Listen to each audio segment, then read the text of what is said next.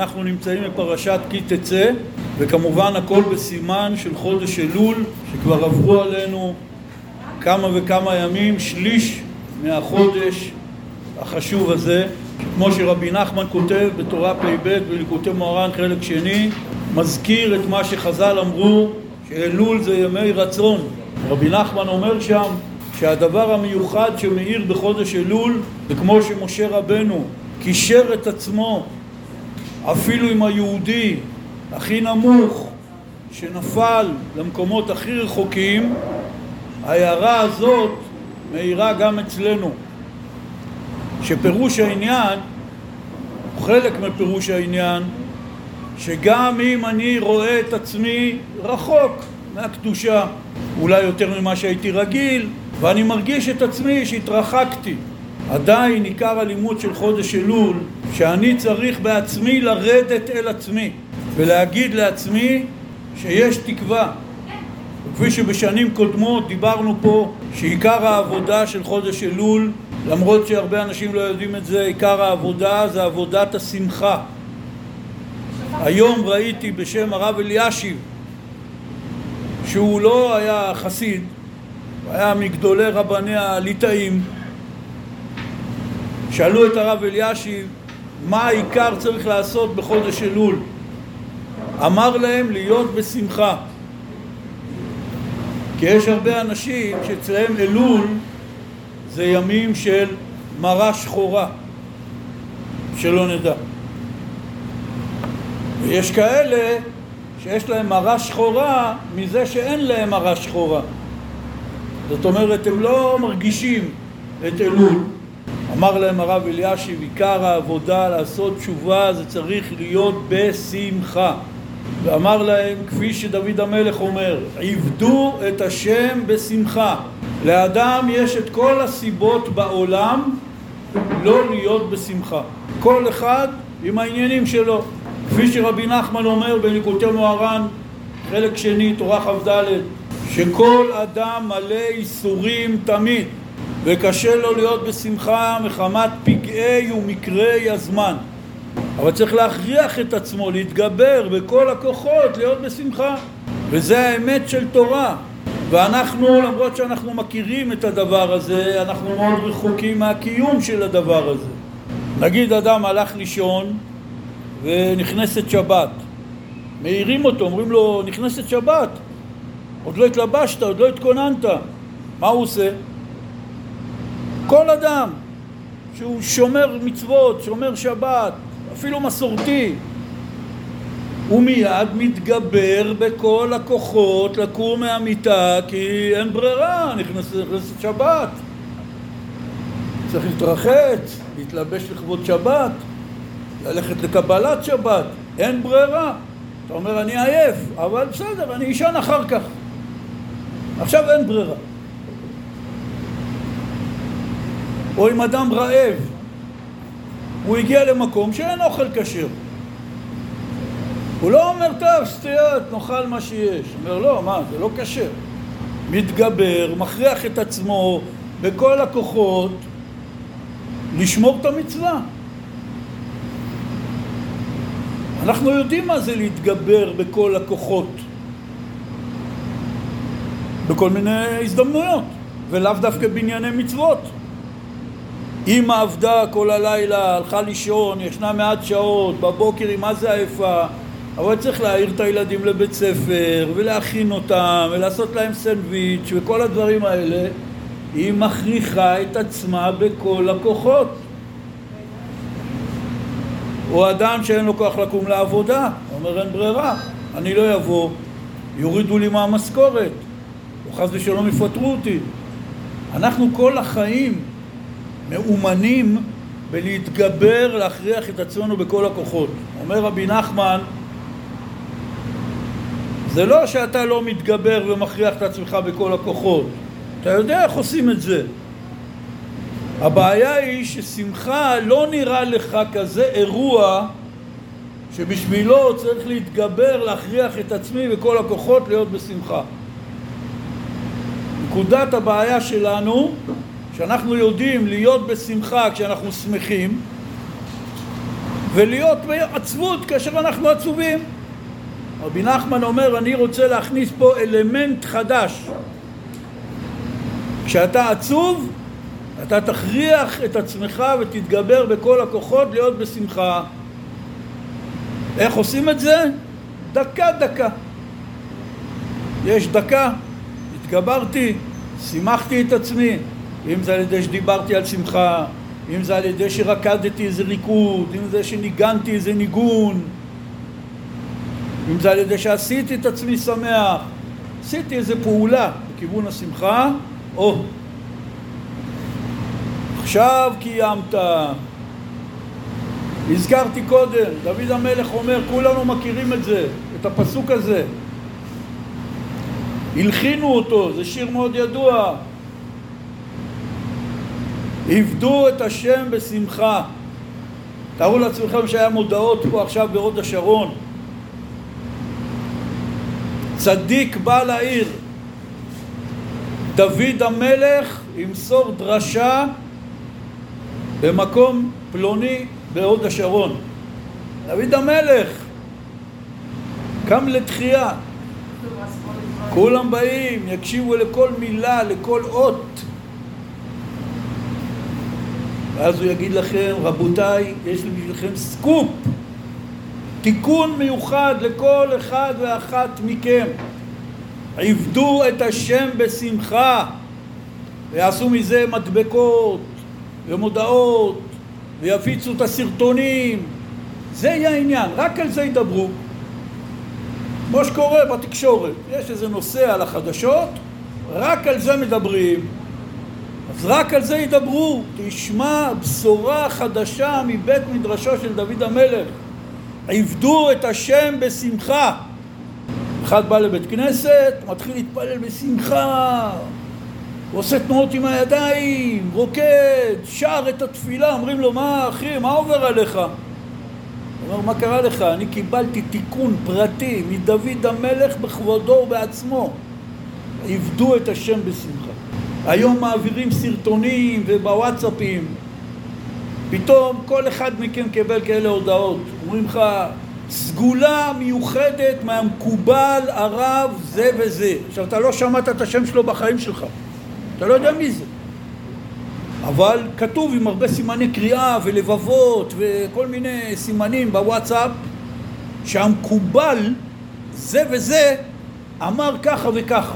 רבותיי, דוד המלך, רגל רביעי במרכבה העליונה יחד עם האבות אברהם, יצחק ויעקב אנחנו קוראים לו מלכה משיחה מאז שהוא נפטר מאות מיליארדים אנשים, לא חופף, חיו ומתו, מאות מיליארדים אנשים התחזקו מהפסוקים שלו בספר תהילים. אין שפה בעולם, באנושות, שהספר הזה לא תורגם אליה. כל תפילה, לא רק של יהודים, גם של גויים, כל התפילות בכל התרבות האנושית זה חיקוי של ספר תהילים. הוא משורר האנושות. עוד לא קם משורר שספר השירים שלו, אם אפשר לקרוא לזה ככה, תורגם לכל כך הרבה שפות ומשחק תפקיד כזה חשוב בחיים של מיליארדים אנשים מכל העמים. לא היה דבר כזה, אין לזה שום דוגמה בהיסטוריה האנושית. יש בתרבויות העמים משוררים וסופרים גדולים, מפורסמים. אף אחד מהם לא הגיע לאפס קצהו של התפוצה של ספר תהילים, של ההשפעה של ספר תהילים. אנחנו התרגלנו. ספר תהילים, בסדר. צריך להתחיל להתפעל מחדש מדוד המלך. רבי נחמן אומר בליקוטי מוהר"ן, חלק שני, תורה ע"ג, שעם ישראל הקדושים בימי התשובה, בימי אלול ועשרת ימי תשובה, מרבים באמירת תהילים. חודש אלול זה זמן של תהילים. אז אחרי שאנחנו נעשה לעצמנו שיווק מי זה היה דוד המלך? דוד המלך, אם מישהו יגיד לך עליו, הוא היה רב גדול. תגיד לו, תגיד, אתה לא מתבייש? מה, אתה פוגע בכבודו של דוד המלך? זה התואר של דוד המלך? רב גדול? אין לו שום תואר, דוד המלך, זהו, לא רבי דוד המלך, לא כבוד הרב דוד המלך, דוד המלך זה מספיק לכל האנשים באנושות. ודוד המלך אומר, עבדו את השם בשמחה. אמר הרב אלישיב, ככה עושים תשובה, ככה עובדים את השם, בשמחה. לכן כל אחד מאיתנו, למרות פגעי ומקרי הזמן, צריך לחטוף כל יום חמש דקות שמחה לפחות. ולרבי נחמן יש עצות מעשיות על זה, דברים פרקטיים. תעשה את עצמך שמח, כמו בסדנת צחוק. אתה אומר, אני לא שמח אבל, אין לי סיבה להיות בשמחה. תיכנס הביתה, תיכנס לאיזה חדר, סגור את הדלת, שאף אחד לא יראה אותך, לא יהיה פדיחות. תתחיל לעשות הצגה של שמחה. זה אתה יודע לעשות. כל בן אדם יודע לעשות את עצמו שמח. הוא יושב בבית, עייף, פתאום דפיקות בדלת. פותח, גיסו הגיע לביקור. בלב הוא אומר, וואי, וואי, וואי. שיודיע קודם. מה הוא מגיע ככה נופל עליי? אני רוצה לנוח קצת, ללכת לישון. אבל בפנים מה הוא עושה? הצגה של שמחה. וואו, איזה טוב שבאתם, אני כל כך שמח שהגעת לביקור, בוא תיכנס. מציג. למה הוא מציג? אבל לא נעים. בן אדם הגיע לביקור, מה עכשיו נעשה לו פרצוף אה, תשעה באב? לא נעים.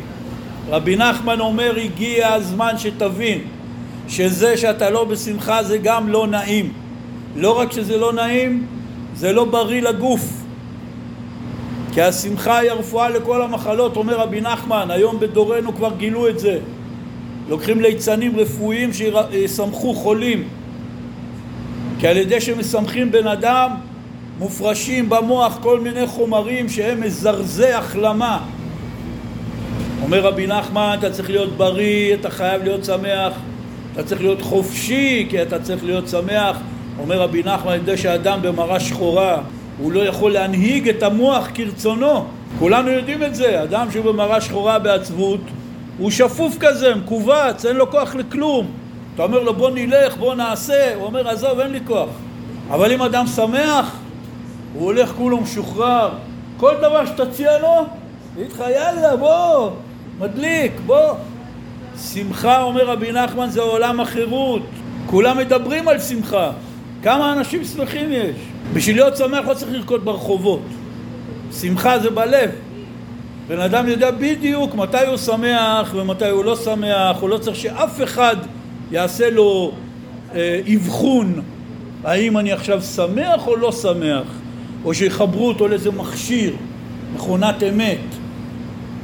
בן אדם יודע טוב מאוד מתי הוא שמח, מתי לא. אחת העצות, לא היחידה, אחת העצות, תעשה את עצמך שמח. חמש דקות ביום, לבד, תעשה את עצמך שמח. תחייך, תצחק, תעשה את עצמך, הצגה, תרקוד, ככה זה בסדנאות צחוק. לוקחים אנשים, שילמו הרבה כסף, או שלחו אותם מהעבודה. עומד המנחה, קודם כל חמש דקות, כולם עושים את עצמם צוחקים. בהתחלה פדיחות, בושות, לא נעים, אבל בכל זאת לא נעים כי כולם התחילו לעשות, אז גם לא נעים לא להיות כמו כולם. מתחילים לעשות קצת צוחקים, חמש דקות, חמש דקות זה המון זמן. חמש דקות לעשות לך צוחק רצוף, המון זמן.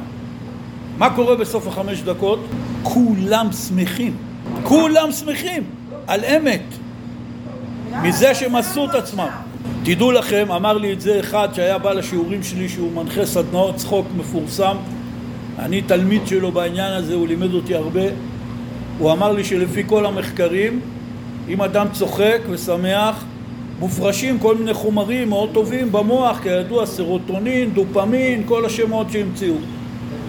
הוא אמר לפי כל המחקרים, גם אם אדם עושה את עצמו שמח, מופרשים אותם חומרים. זה פלא עליון.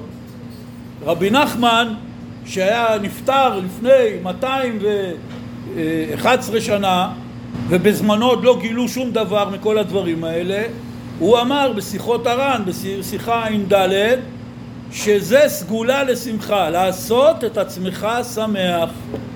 ויש עוד דרכים. כל אחד ימצא לעצמו, אבל חייבים חמש דקות ביום שמחה, כי יש ימים שאנחנו שמחים באופן טבעי. הכל זורם, הכל נפלא, קרו דברים משמחים, שמחים, צוחקים, הכל טוב. אבל יש גם ימים לא כאלה, כפי שאומר הפתגם, יום אסל, יום בסל. יום אסל זה דבש, יום בסל זה בצל. יש ימים של בצלים.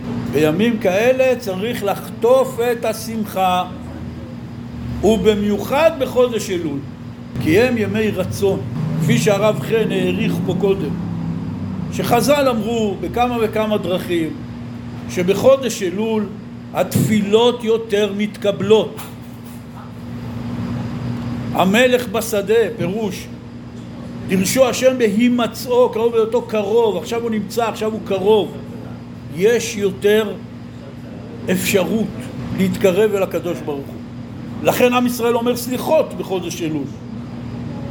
כי הסליחות זה מרבים יותר בתפילה מימים רגילים ומבקשים הקדוש ברוך הוא שיסלח לנו על עוונותינו ויתקרב אלינו.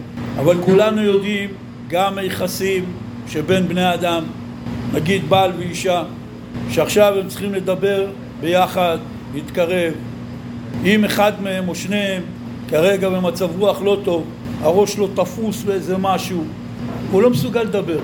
אבל אם הוא בשמחה, חופשי, משוחרר, זורם, כמה דיבורים שאתה רוצה. קח אותו דבר פה. אם אני תפוס במראה שחורה ועצבות, אני לא יכול לנצל את חודש אלול כדי להתקרב לקדוש ברוך הוא. כי הראש שלי תפוס בעצבות שלי, במשברים שלי. אבל אם אני בשמחה, אני יכול להנהיג את המוח כרצוני. לדבר, להתקרב לשם יתברך. להיזכר עוד פעם בהוראה של דוד המלך עבדו את השם בשמחה בואו לפניו ברננה והדוגמה שנתתי קודם מהבעל והאישה זה לא סתם מפני שאנחנו יודעים שגם במקרא, בתנ"ך וגם בלשון חז"ל היחסים בין הקדוש ברוך הוא לעם ישראל מרמזים עליהם ביחסים שבין בעל ואישה וכמו שאנחנו יודעים שהראשי תיבות המפורסמים של חודש אלול, כבר דיברנו על זה פה בכל השנים האחרונות, אני לדודי ודודי לי, משיר השירים. זה היחסים בין הקדוש ברוך הוא לעם ישראל. עם ישראל אומר אני לדודי, אני כל כולי מסור באהבה עצומה לקדוש ברוך הוא, ודודי לי, גם הוא אוהב אותי, וזה לא סתם מסומל ביחסים של בן ואישה. זה שיחסים שבין בעל ואישה זה הדבר הכי גבוה והכי חשוב שיש בעולם. אין דבר יותר חשוב. זה שיא המיצוי של הייעוד של האדם בעולם. זוג. וכמובן, מפני שעל ידי החיבור בין בעל ואישה, יש את המשכיות הדורות. זה עם ישראל. לא סתם חתונה, זה השמחה הכי גדולה שיש ביהדות. חופה, שבע ברכות בחופה, סעודת החתונה, שמחת החתונה, אחרי כן שבעת ימי המשתה, שבעה ימים שכפי שבזמן אבותינו, בזמן המשנה, כל אדם שהיה מחתן את בנו היה בונה בית מיוחד. וכל המשפחה הייתה עוברת לגור אצלהם בבית למשך שבוע שלם. לא הולכים לעבודה, כולם לקחו חופש שבוע ויושבים ועושים סעודת חתנים יום יום ומברכים שבע ברכות בכל סעודה. מתחת לחופה אתה אומר טוב עכשיו התקיימה החתונה שבע ברכות חגיגיות אבל אחרי זה בשבעת ימי המשתה אפילו שלוש פעמים ביום כל ארוחה, כל סעודה עוד פעם שבע ברכות, עוד פעם שבע ברכות עוד... מה קרה פה? אין שמחה כזאת גדולה היום אנחנו בדור אחר קצת בחתונות משקיעים הרבה יותר כסף ממה שהיו משקיעים פעם, כמובן, על האולם וכל הסיפורים והגזמות, אבל זהו, אחרי זה שעושים שבע ברכות לחתן וכלה, אצל שומרי מצוות, צריך לאסוף בכוח אנשים שיהיה מניין. פעם היו עוברים לגור כל המשפחה, שבוע שלם, כולם ביחד. שמחה הכי גדולה שיש ביהדות. כי פה נוצר הדבר הכי קדוש בעולם, הכי חשוב בעולם, נוצר פה בית יהודי. אבל לא רק בית יהודי, בית יהודי זה לא בית חרושת לילדים יהודים. בית יהודי זה קודם כל איש ואישה שצריכים לחיות ביניהם באהבה גדולה. אני לדודי ודודי לי. ובדור הזה כולנו לבד, כמו שאת אומרת, וזה הפגם הכי גדול, ולכן צריך לעשות הכל. כל אחד לעצמו, אחד אחר לעזור לאחרים שצריכים למצוא את הזיווג הנכון, להקים בית יהודי, מצווה גדולה מאוד, הכי עצומה, הכי נפלאה. נכון? חז"ל אמרו בגמרא, כל השרוי בלא אישה, שרוי בלא שמחה. פרשת השבוע, פרשת כי תצא, היא הפרשה עם הכי הרבה מצוות מכל הפרשות בתורה. 74 מצוות יש בפרשה הזאת. תעשו חשבון. בתורה יש 613 מצוות. כמה פרשיות יש בתורה? 53 פרשיות יש בתורה. תחלקו, מה הממוצע? עשר ומשהו. פרשת כי תצא 74 מצוות בכל תחומי החיים. דיני מסחר, דיני ממונות, דיני משפחה, דיני חקלאות, דיני מלחמה, מה שאתם רוצים. באמת, אוסף גדול של מצוות. ויש שם כמה וכמה מצוות שעוסקים ביחסים שבין גברים לנשים. קודם כל, מהצד השלילי, מה אסור בכל התחומים. אם זה שבויות מלחמה, אם זה להשתלט על אישה בכוח, אם זה כל העניינים של, שלא יהיה קשר בין גברים ונשים ללא נישואין, כמה וכמה וכמה מצוות. אבל יש שם גם את המצוות החיוביות. בפרשה הזאת, פרשת כי תצא, יש גם את המצווה להתחתן בחופה או קידושין, ויש גם את המצווה איך להתגרש, שלא נדע. אבל יש שם מצווה אחת שממנה אפשר ללמוד הרבה מאוד על כל עניין הזוגיות בעם ישראל. שתי מצוות, על פי דיני התורה. חתן שהתחתן עם אישה אסור להטיל עליו שום חובה ציבורית, לא בצבא ולא בשום דבר שדומה לזה. נקי יהיה לביתו שנה אחת. שנה חופש, כמו אנחנו מכירים יש חופשת לידה, לפי התורה יש חופשת נישואין. כמה זמן? שנה שלמה. לא שבע ברכות, ירח דבש, שנה שלמה. והתורה אומרת לצורך מה השנה הזאת. אומרת התורה בפרשת השבוע כי ייקח איש אישה חדשה לא יצא בצבא ולא יעבור עליו לכל דבר, אי אפשר להטיל עליו שום חובה. נקי יהיה לביתו שנה אחת ושימח את אשתו אשר לקח. שנה שלמה. לא צבא, לא מילואים. חז"ל אומרים שהמשמעות כאן שגם אם בצבא הוא ג'ובניק, יש לו איזה ג'וב בצבא, גם כן לא. יש לו רק ג'וב אחד, שנה שלמה. ושימח את אשתו אשר לקח. זה הציווי של התורה. מהמילה הזאת ושימח אפשר ללמוד את כל סוד הזוגיות בעם ישראל. ורש"י מפרש את הפסוק, רש"י אומר שיש כאלה שתרגמו את הפסוק ושמח עם אשתו אשר לקח. כאילו שיסמכו ביחד שנה. אומר רש"י לא, לא, לא, לא, לא. ושימח את אשתו. החובה היא על הבעל. והוא צריך לעשות הכל, יש לו רק יעד אחד בחיים. מה? שהיא תהיה שמחה. ומסבירים לנו המפרשים. מה זה, למה רק שנה? אם הוא צריך לשמח את אשתו, אז זה גם חמישים שנה. למה רק שנה? אומר לנו בעל ספר החינוך, אנחנו מאמנים אותך. אם אתה שנה שלמה תקדיש את עצמך רק לדבר הזה, אז אתה תתרגל גם בהמשך להיות כזה בעל טוב. ואני אקריא לכם מה הוא כותב. ויש על זה שתי מצוות בתורה. מצוות לא תעשה, שלא יצא החתן מביתו כל השנה אפילו לצורכי ציבור. זה מצוות לא תעשה. מצוות עשה, מצווה שישמח החתן עם אשתו שנה אחת. ואומר בעל ספר החינוך, שנצטווינו שישמח החתן עם אשתו שנה אחת, כלומר שלא ייסע חוץ לעיר לצאת למלחמה ולא לעניינים אחרים, לשבת בלעדיה ימים רבים, אלא ישב עמה שנה שלמה מיום הנישואין, ועל זה נאמר נקי אלה ביתו שנה אחת ושימח את אשתו אשר לקח.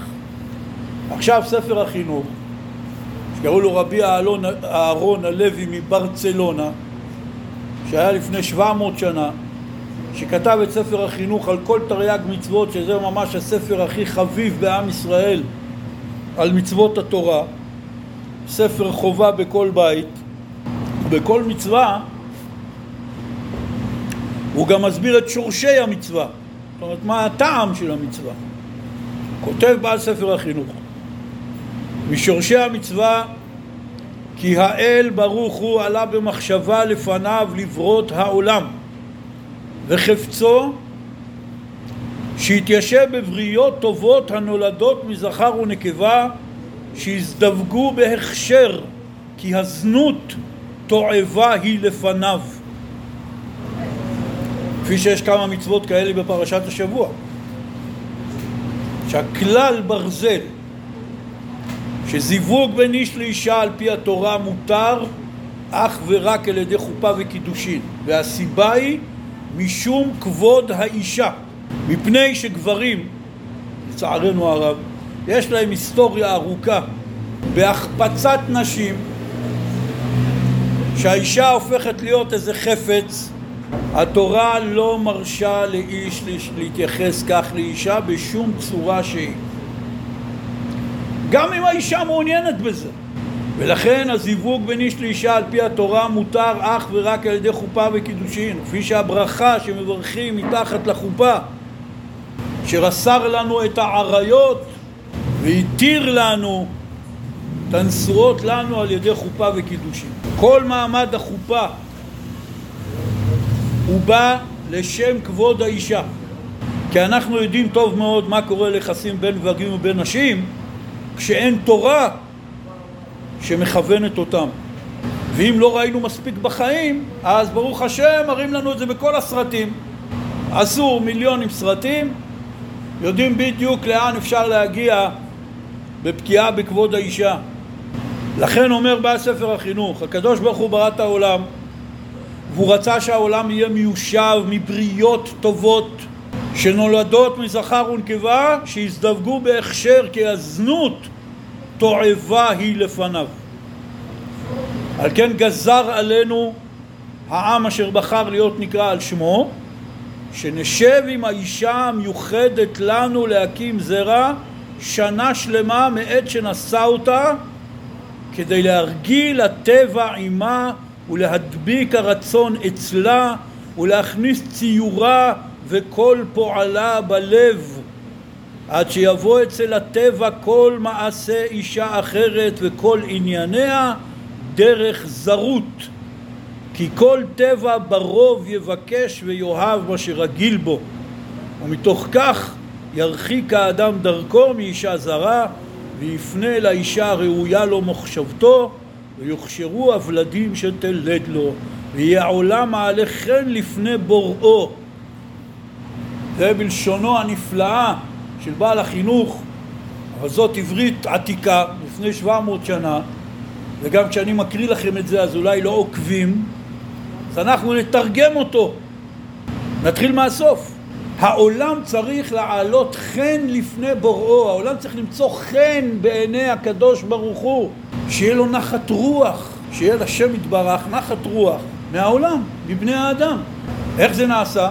שהעולם מיושב על ידי בריות טובות, מה שנקרא שכל הבני אדם גם יהיו בני אדם. כי אנחנו מסתכלים ימינה-שמאלה, קוראים חדשות, רואים חדשות, אפס נראה שיש לאנושות מה להשתפר בלהיות בני אדם. וזה לא רק הטליבן שצריכים להיות בני אדם, לפעמים אני בעצמי צריך להתחיל להיות בן אדם. איך שאני מתייחס לאנשים אחרים. העולם מעלה חן, עושה לחת רוח לקדוש ברוך הוא, אם יש בו בריות טובות, בני אדם, אנשים טובים. בשביל שיהיה אנשים טובים, צריך שהם יגדלו בבתים טובים. אומר בעל ספר החינוך, גזר עלינו הקדוש ברוך הוא, שאת האישה המיוחדת לנו נשב איתה שנה שלמה. למה? כדי להרגיל הטבע עימה ולהדביק הרצון אצלה ולהכניס ציורה וכל פועלה בלב. עבודה קשה יש פה לבעל ארבעה דברים. דבר ראשון, להרגיל הטבע אצלה. שאני נתרגל אחד לשני. תקשיבו, שני אנשים זרים, פתאום, בעקבות אירוע החתונה, הם פתאום גרים באותו חדר. הם משתמשים באותם שירותים, תסלחו לי. קבוע. זה לא דבר שבן אדם רגיל אליו. פתאום להיות תקוע עם מישהו אחר, באותו חדר, באותם שירותים, באותו בית, אותו מטבח, אותו זה. פתאום מגיעה הקורונה, סגר, זוגות נישואים אחרי 30-40 שנה, פתאום יצא להם להיות כמה ימים רצוף אחד עם השני, כי ככה, קמים בבוקר הולכים לעבודה, חוזרים, מדברים קצת פה שם, פתאום כל היום. זה לא עשה טוב לחיי הנישואין בעם ישראל. למה? כי אנשים לא רגילים. זה נקרא להרגיל הטבע איתה, להתרגל להיות ביחד. לא, קנית, סידרת, היית, יש זוגות נישואים שעשרות שנים, זה כל החיי נישואים שלהם. על הילדים ועל הסידורים. שילמת את החשבון, דיברת עם ההוא, לקחת את הילדים, החזרת את הילדים. זה השיחות, זה הדיבור. ומאז שאנחנו כולנו, יש את המכשירים שלוקחים את כל תשומת הלב. כמה זוגות, הבעל והאישה, יושבים לשיחה על כוס קפה על פוליטיקה. פוליטיקה. מה דעתך על בנט? מה את חושבת על זה? אין זמן לדבר.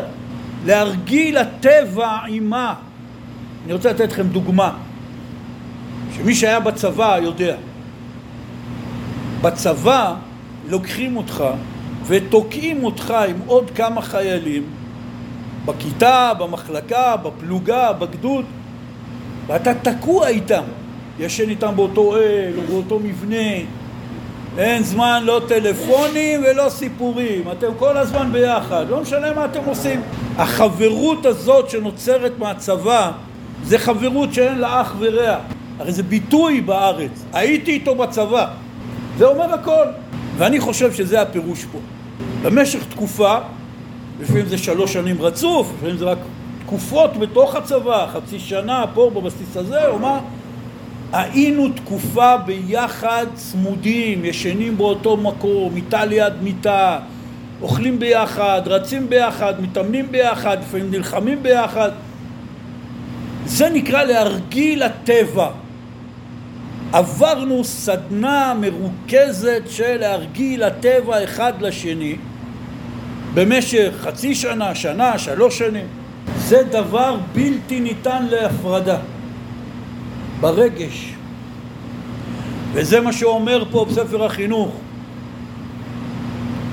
ואני מדבר פה על המצווה הזאת כי בפרשת כי תצא בדרך כלל מדברים או על התחלת הפרשה או על סוף הפרשה. התחלת הפרשה כל המצוות של יפת תואר וכן הלאה. סוף הפרשה זה המצווה החשובה של זכור את אשר עשה לך עמלק. שזו מצווה מהתורה לקרוא את זה פעם בשנה בבית הכנסת לפני פורים, קוראים לזה פרשת כי תצא. על המצווה הזאת ושימח את אשתו אשר לקח מרוב השבעים וארבע מצוות שיש בפרשה אולי לא מדברים מספיק, לכן אני מתעכב פה על זה.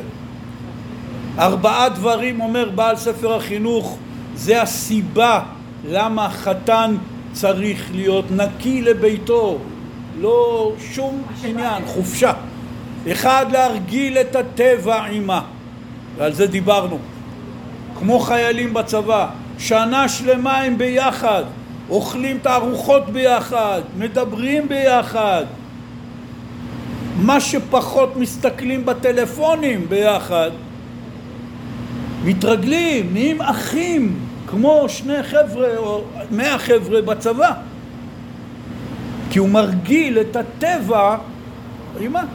דבר שני, להדביק הרצון אצלה. כן, עלול להיות גבר נשוי, שהוא נשוי לאשתו והכל טוב, הוא לא מתכנן להתגרש, אבל הרצונות שלו בענייני נשים הם אצל נשים אחרות. אם הוא יוציא את הרצונות האלה מכוח אל הפועל, אז הוא נואף. אבל גם אם הוא לא מוצא אותם מכוח אל הפועל, ברוך השם, אבל הרצונות. אומר בעל ספר החינוך, לא מספיק שתרגיל את הטבע עימה, תתרגל אליה, יהיה ביניכם חיבור של חברות, כמו חבר'ה בצבא, כמו הביטוי, אכלנו מאותו מסטינג, אתם מכירים את הביטוי הזה? פעם זה היה ביטוי נפוץ, היום אולי פחות, כי בצבא בטח כבר אין מסטינגים. זה היה מין אה, צלחת עם סכו"ם, עם הכל מתקפל כזה, מקצועי, מודולרי, זה היה מסטינג.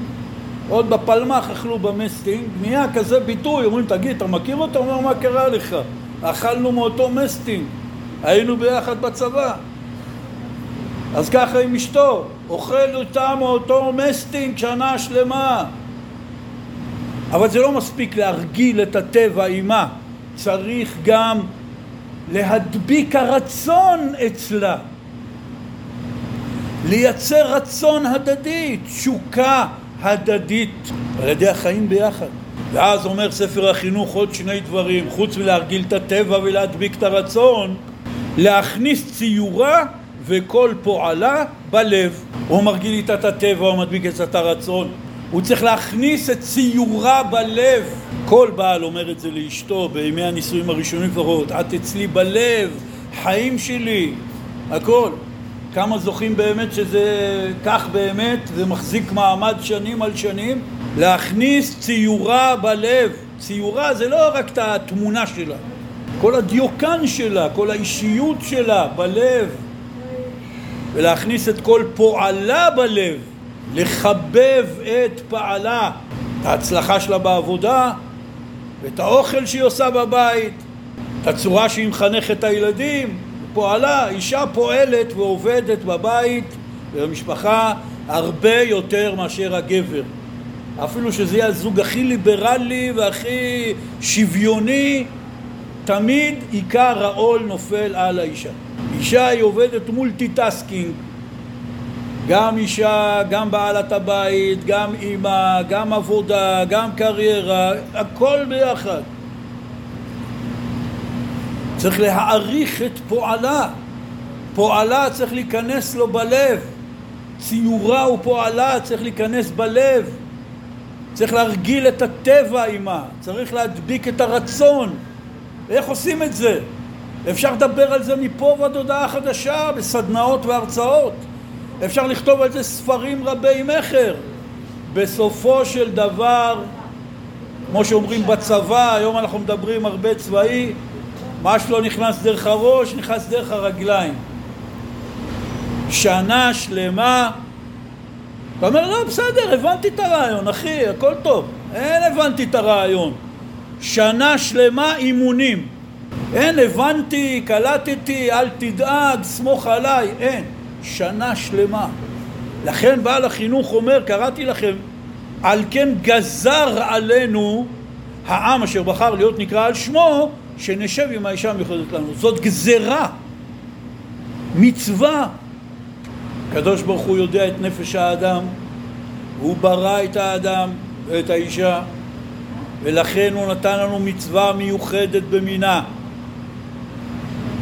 נקי יהיה לביתו שנה אחת, ושימח את אשתו אשר לקח. זה מה שאתה צריך לעשות. לא שהיא תכיר אותי ואני אראה לה איזה גאון אני ואיזה חכם אני ואיזה מוצלח אני. לא, אתה יש לך רק תפקיד אחד, אחי. ושימח. ובא ספר החינוך אומר, אחי, זה לא מה שנקרא פרויקט לשנה. זה פרויקט לכל החיים. רק זה שנה אימונים. זה הכל שנה אימונים.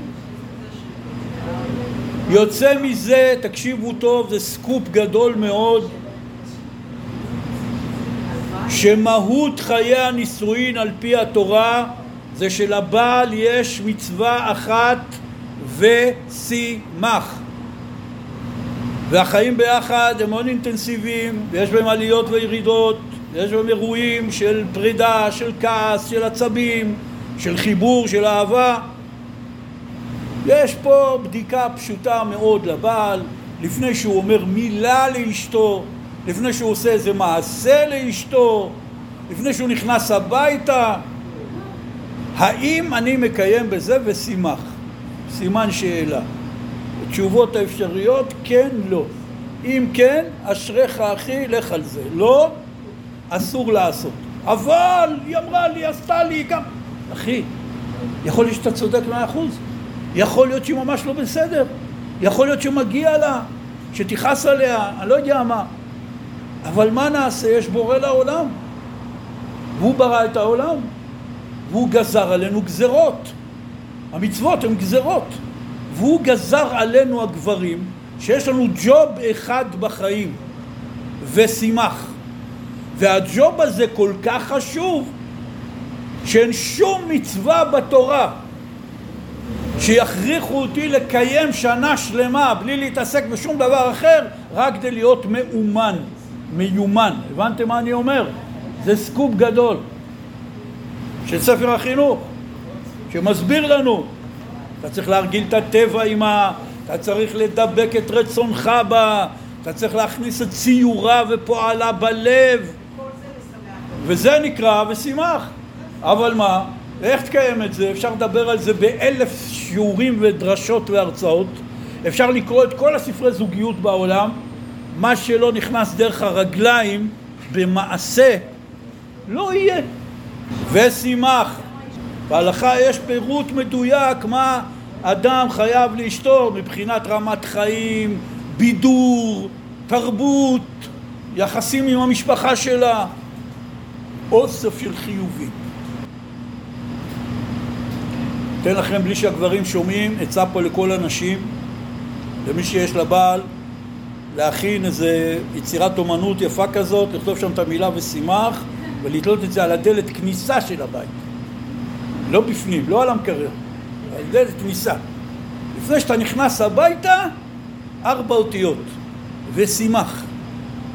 תזכור לאן הרוח נושבת, תזכור מה רצון השם ממך.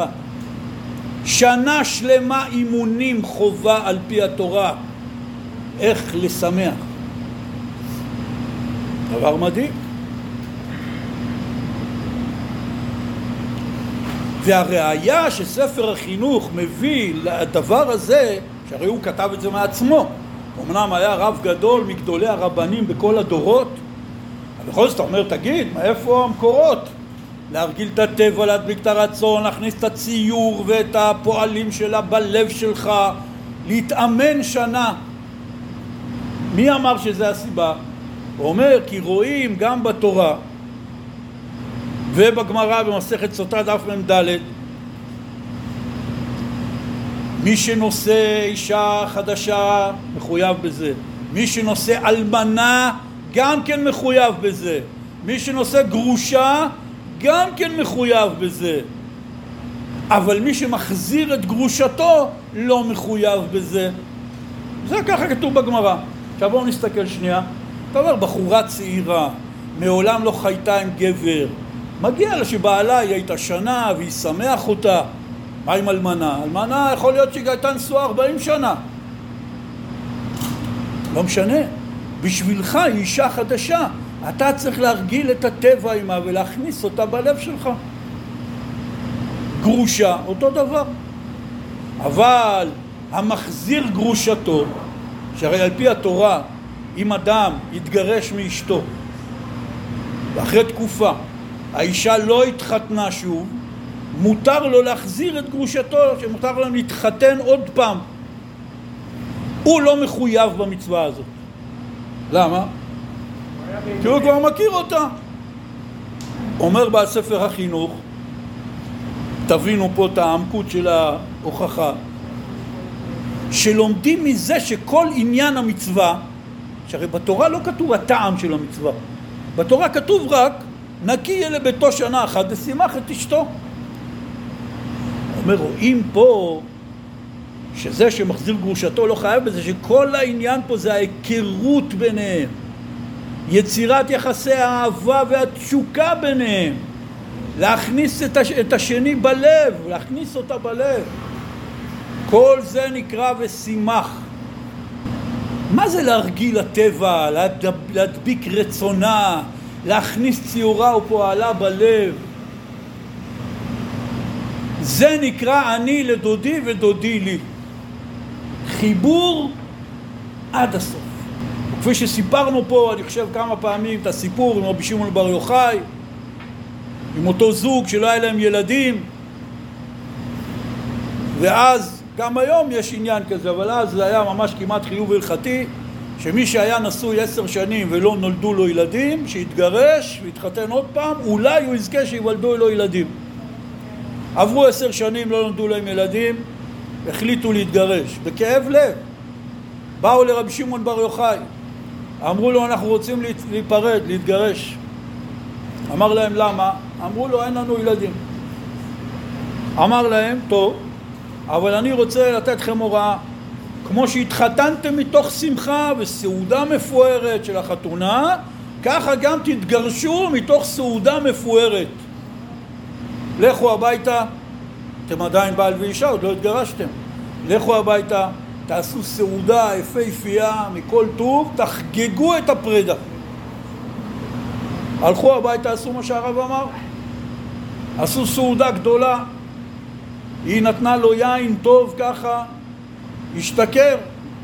מתוך השכרות, הוא אומר לה, שם כתוב במדרש, ביתי, זו לשון של אהבה, אמר לה, ביתי, הרי עכשיו את עוזבת הבית, חוזרת לבית אביך, תבחרי את הדבר הכי טוב שיש לך פה בבית וקחי אותו, כמו שאומרים, עליי. ונרדם מתוך שכרות, מתעורר באמצע הלילה, מוצא את עצמו במקום בלתי מוכר, פתאום רואה את אשתו, אומר לה, ביתי, איפה אני? היא אומרת לו, בבית של אבא שלי. הוא אומר, מה אני עושה פה? למה הבאת אותי לפה? אמרה לו, אתה אמרת לי שאני אקח את הדבר הכי טוב שיש בבית ואקח אותו לבית אבי. אתה הדבר הכי טוב שיש פה בבית. ממש סיפור מרגש. טוב, אמרו אותו, מה נעשה עכשיו? עם אהבה כזאת אי אפשר להתגרש. הלכו חזרה לרב שמעון בר יוחאי. אמר להם ככה, התפלל עליהם ונולד להם בן. חז"ל מביאים את זה במדרש שיר השירים ואומרים שם שככה זה גם הקדוש ברוך הוא. הם הביאו את כל הסיפור הזה להסביר מה זה אני לדודי ודודי לי. אין לי חפץ טוב ממך. ככה היא אומרת לו שם בלשון של המדרש. אומרים ככה בני ישראל אומרים לקדוש ברוך הוא אין לנו חפץ טוב ממך והוא אומר להם אין לי חפץ טוב ממכם אני לדודי ודודי לי. אהבה כזאת מחזיקה מעמד. אהבה כזאת מולידה פירות. אנחנו פעמיים ביום מברכים ברכה מיוחדת על זה שהקדוש ברוך הוא אוהב את עם ישראל. לפני קריאת שמע של שחרית ושל ערבית. אוהב את עמו ישראל, הבוחר בעמו ישראל. שתי ברכות, הן לא קשורות לקריאת שמע. על פי ההלכה מי שאמר קריאת שמע בלי ברכות ואחרי זה בהמשך היום הוא אומר, אוי, שכחתי להגיד ברכות, יכול להגיד את הברכות בלי להגיד קריאת שמע. הברכות האלה עומדות בפני עצמן, וזה ברכות ארוכות. בתפילת שחרית, לפני קריאת שמע, בתפילת, בתפילת ערבית לפני קריאת שמע, ברכות ארוכות. אנחנו פעמיים ביום, בבוקר ובערב, מברכים את הקדוש ברוך הוא על זה שהוא אוהב את עם ישראל, בוחר את עם ישראל. אין לי חפץ טוב מכם. זה נקרא אני לדודי ודודי לי. חודש אלול זה החודש לעורר מחדש את האהבה. אבל איך נדע איך לאהוב את הקדוש ברוך הוא? מצווה קשה מאוד. מסופר על שני אדמו"רים שחיתנו את הילדים שלהם. ישבו שני אדמו"רים בחתונה. אומר אדמו"ר אחד לשני, תגיד, כבוד המחותן, למה מתחתנים על פי התורה? אמר לו, לקיים מצוות פור ורבו, שזו המצווה הראשונה בתורה. צריך להוליד ילדים. בשביל להוליד ילדים צריך איש, איש ואישה. אז מתחתנים, מולדים ילדים. אמר לו, אולי גם, אבל אני חושב שהסיבה אחרת. אומר, אנחנו מתחתנים כדי שנלמד לאהוב. בן אדם שלא אהב אישה, אישה שלא אהבה גבר, הם לא יודעים איך לאהוב את הקדוש ברוך הוא. הרגש הזה עוד לא נולד בקרבם. זה שכל המין האנושי, כל השירים שלו, כל הספרים שלו, כל הסרטים שלו, זה הכל על אהבה. בדרך כלל בצורה זולה, בצורה נמוכה, אבל זה בא ממקום אמיתי.